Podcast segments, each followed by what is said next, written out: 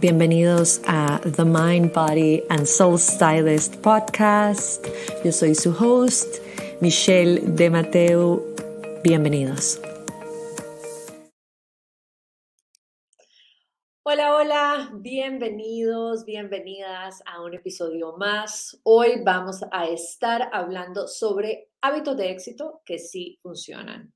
Si bien es cierto, el concepto del éxito es algo muy subjetivo porque lo que puede ser éxito para mí puede ser algo completamente diferente para vos.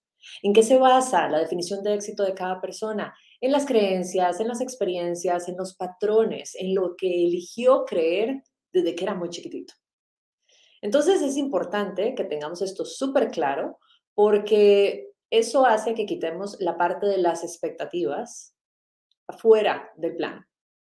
Los hábitos son los que nos permiten realmente alcanzar esas metas, esos objetivos, ese tan aclamado éxito.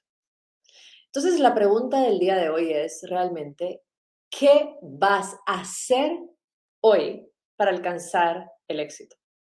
¿A qué te vas a comprometer con vos mismo, misma, para alcanzar el éxito?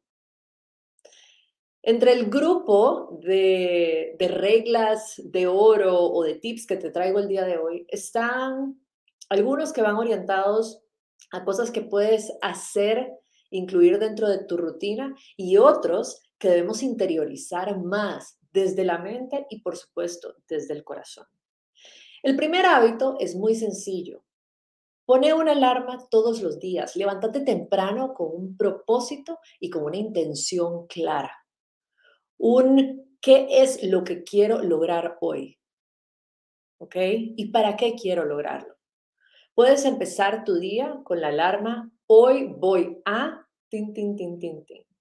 Cuando tenemos enfoque y claridad de lo que queremos alcanzar, es mucho más fácil conseguirlo y nuestra mente automáticamente empieza a buscar soluciones, ideas de cómo llevar a cabo esa, esa, el grupo de acciones para alcanzar ese objetivo. Esto es muy importante. Muchas veces pensamos simplemente en, el resultado final y a veces puede ser tan abrumador que nos perdemos justamente de la posibilidad de enfocarnos en esos pequeños grandes pasos que nos llevan a los grandes resultados. El número dos, arreglate para vos mismo, para vos misma. Es muy importante, aunque ahora digas, Michelle, en estos momentos no tengo trabajo, estoy pasando por un momento emocional sumamente comprometedor, estoy pasando por un luto, estoy en una situación de salud delicada, sea cual sea el desafío por el que estés transitando, arreglate para vos mismo. Esto no solo le va a dar un mensaje al cerebro de que estamos listos para entrar en un proceso de mejora, sino también te va a ayudar a entrar en mente, en cuerpo y en alma en ese nuevo rol que es la acción para alcanzar tu objetivo. No es lo mismo que yo me levante, siga en pijama a las 12 del día, con el moño aquí, esté frente a la computadora, a que yo realmente haya empezado temprano mi día, me haya bañado, me haya puesto una colonia, haya elegido algo que sea cómodo y que también me haga sentir bien a mí, que si paso enfrente de un espejo, me sienta bien. Eso es muy importante. A veces decimos, no, la vanidad es algo que en realidad eh, tiene tóxica la humanidad. Pero en realidad una relación sana con el espejo, de que te veas, y como decía Louise Hay, una autora estadounidense que admiro muchísimo, en paz descanse, ella decía que cuando uno pasa enfrente del espejo, te digas guapo, guapa, te digas alguna afirmación, algo que te motive y que también sea como un dar y recibir a esa imagen que ves frente al espejo. Eso definitivamente te va a ayudar también a subir tu humor. El tercero, Haz una actividad física. Está comprobado que cuando nosotros hacemos actividad física liberamos estrés, liberamos tensión, liberamos ansiedad y por varios minutos, o sea, el tiempo que estemos haciendo esa actividad física, realmente nuestra mente tiene que enfocarse en esa actividad. O sea, si estamos en la bicicleta, por lo menos los primeros minutos que estamos empezando, empezamos a enfocarnos en poner los pies donde tienen que ir, a colocar nuestra postura, si estamos nadando, pues lo mismo, nos estamos preparando, entramos al agua, sentimos la experiencia, tal vez el frío del agua. Si estamos haciendo pilates, vamos a lo mismo, ¿verdad? A escuchar instrucciones y hacerlas. Si estamos corriendo, bueno, estamos saludando a las personas que vimos o si salimos a la calle, nos ponemos la música o salimos a correr y empezamos a sentir sensaciones del cuerpo. ¿Qué, qué hace eso? Alejarnos por unos instantes claves de aquello que puede ser lo que nos esté preocupando o aquello que a veces queremos como alargar o procrastinar. Entonces, la actividad, el ejercicio realmente empiezan a, a llenarte de energía justamente para alcanzar esos objetivos y alcanzar el éxito. El número cuatro, adiós a las comparaciones, a los chismes y a las quejas. Es muy importante que entendamos que la comparación no trae nada más que separación. La comparación lo que hace es drenarte, es hacerte perder el tiempo, tiempo que podrías estar invirtiendo en tu crecimiento personal o en tu proyecto personal. Así que toma conciencia qué tanto tiempo inviertes en las comparaciones con otras personas, otros negocios, otros países, otras experiencias. Enfócate en vos, en qué puedes hacer mejor para vos todos los días, para sentirte mejor, para crear cosas que te hagan sentir mejor también y por supuesto de qué manera puedes contribuir en la vida tuya y de los, las personas que amas o de tu comunidad para que todos estén en un lugar mejor. El número 5. Evita las relaciones tóxicas. A veces puede ser un poco desafiante, pero es importante observar de quiénes nos estamos rodeando. Tomar realmente esos momentos en observar cómo es que las personas hablan, de qué hablan, solo critican, son muy negativas, a todas les encuentran un pero, porque inconscientemente estás recibiendo toda esa información. Y aunque me digas, no, pero yo no practico el chisme o yo trato de no quejarme, pero estoy rodeado, rodeada de gente que solo se queja todo el día. Entonces, ¿cuál es la energía que también estás cultivando en vos? ¿Ok? La número seis, Cuida tu diálogo interno, lo que te decís a vos mismo, a vos misma cuando nadie te está viendo o escuchando.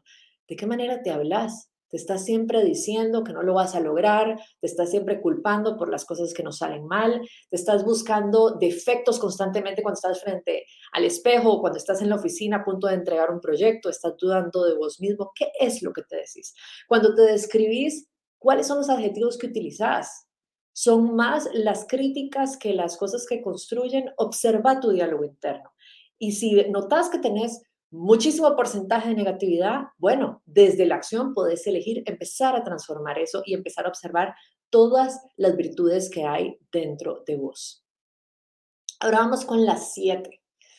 No tratemos de esconder nuestras áreas de oportunidad. No me gusta decir tanto inseguridades, pero aquellas áreas en las que yo siento que puedo fortalecerme más, como por ejemplo la paciencia o la puntualidad, en vez de tratar de esconderlas, de obviarlas o de distraerme con el celular, con la comida, con conversaciones tóxicas, velas, velas a los ojos y empezar a trabajar en ellas.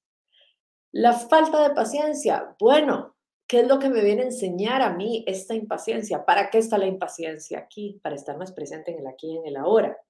Si soy una persona también que siento que aparte de la paciencia, pues no llego puntual a ningún lado, bueno, ¿qué relación tengo yo en mis compromisos personales y en los compromisos con los demás? Valoro el tiempo de los demás, porque si llego tarde, siempre es reflejo de que realmente no me importa el tiempo de nadie y muy probablemente tampoco me importa el mío. Entonces, mucha pila con eso.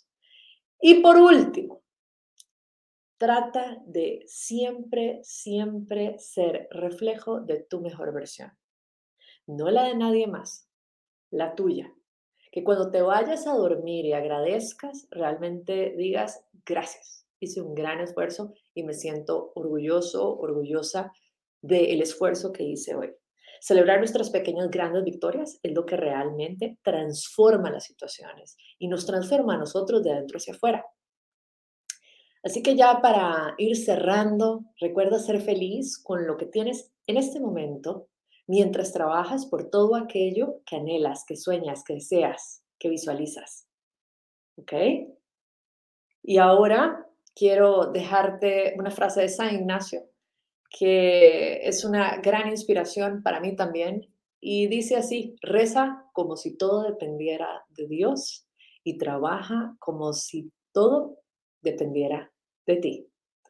Así que espero que te hayan gustado, que los pongas en práctica. Si no te has suscrito al canal, por favor suscríbete y recordá poner la campana para que no te pierdas ningún episodio más. Y si nos estás escuchando en las plataformas de podcast también, por favor, déjanos tus comentarios.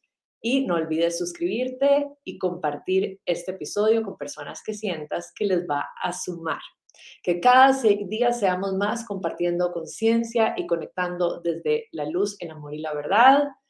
Mi nombre es Michelle de Mateu. Nos vemos muy pronto en un próximo episodio.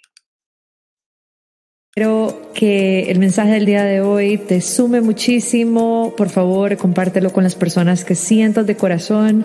No olvides suscribirte y por favor, si algo de lo que dije en este podcast realmente te sumó, te inspiró, etiquétame en tus redes sociales. Me encantaría saber sobre tu historia, tu experiencia y pues nos vemos muy pronto en un nuevo episodio Luz Amor y Paz.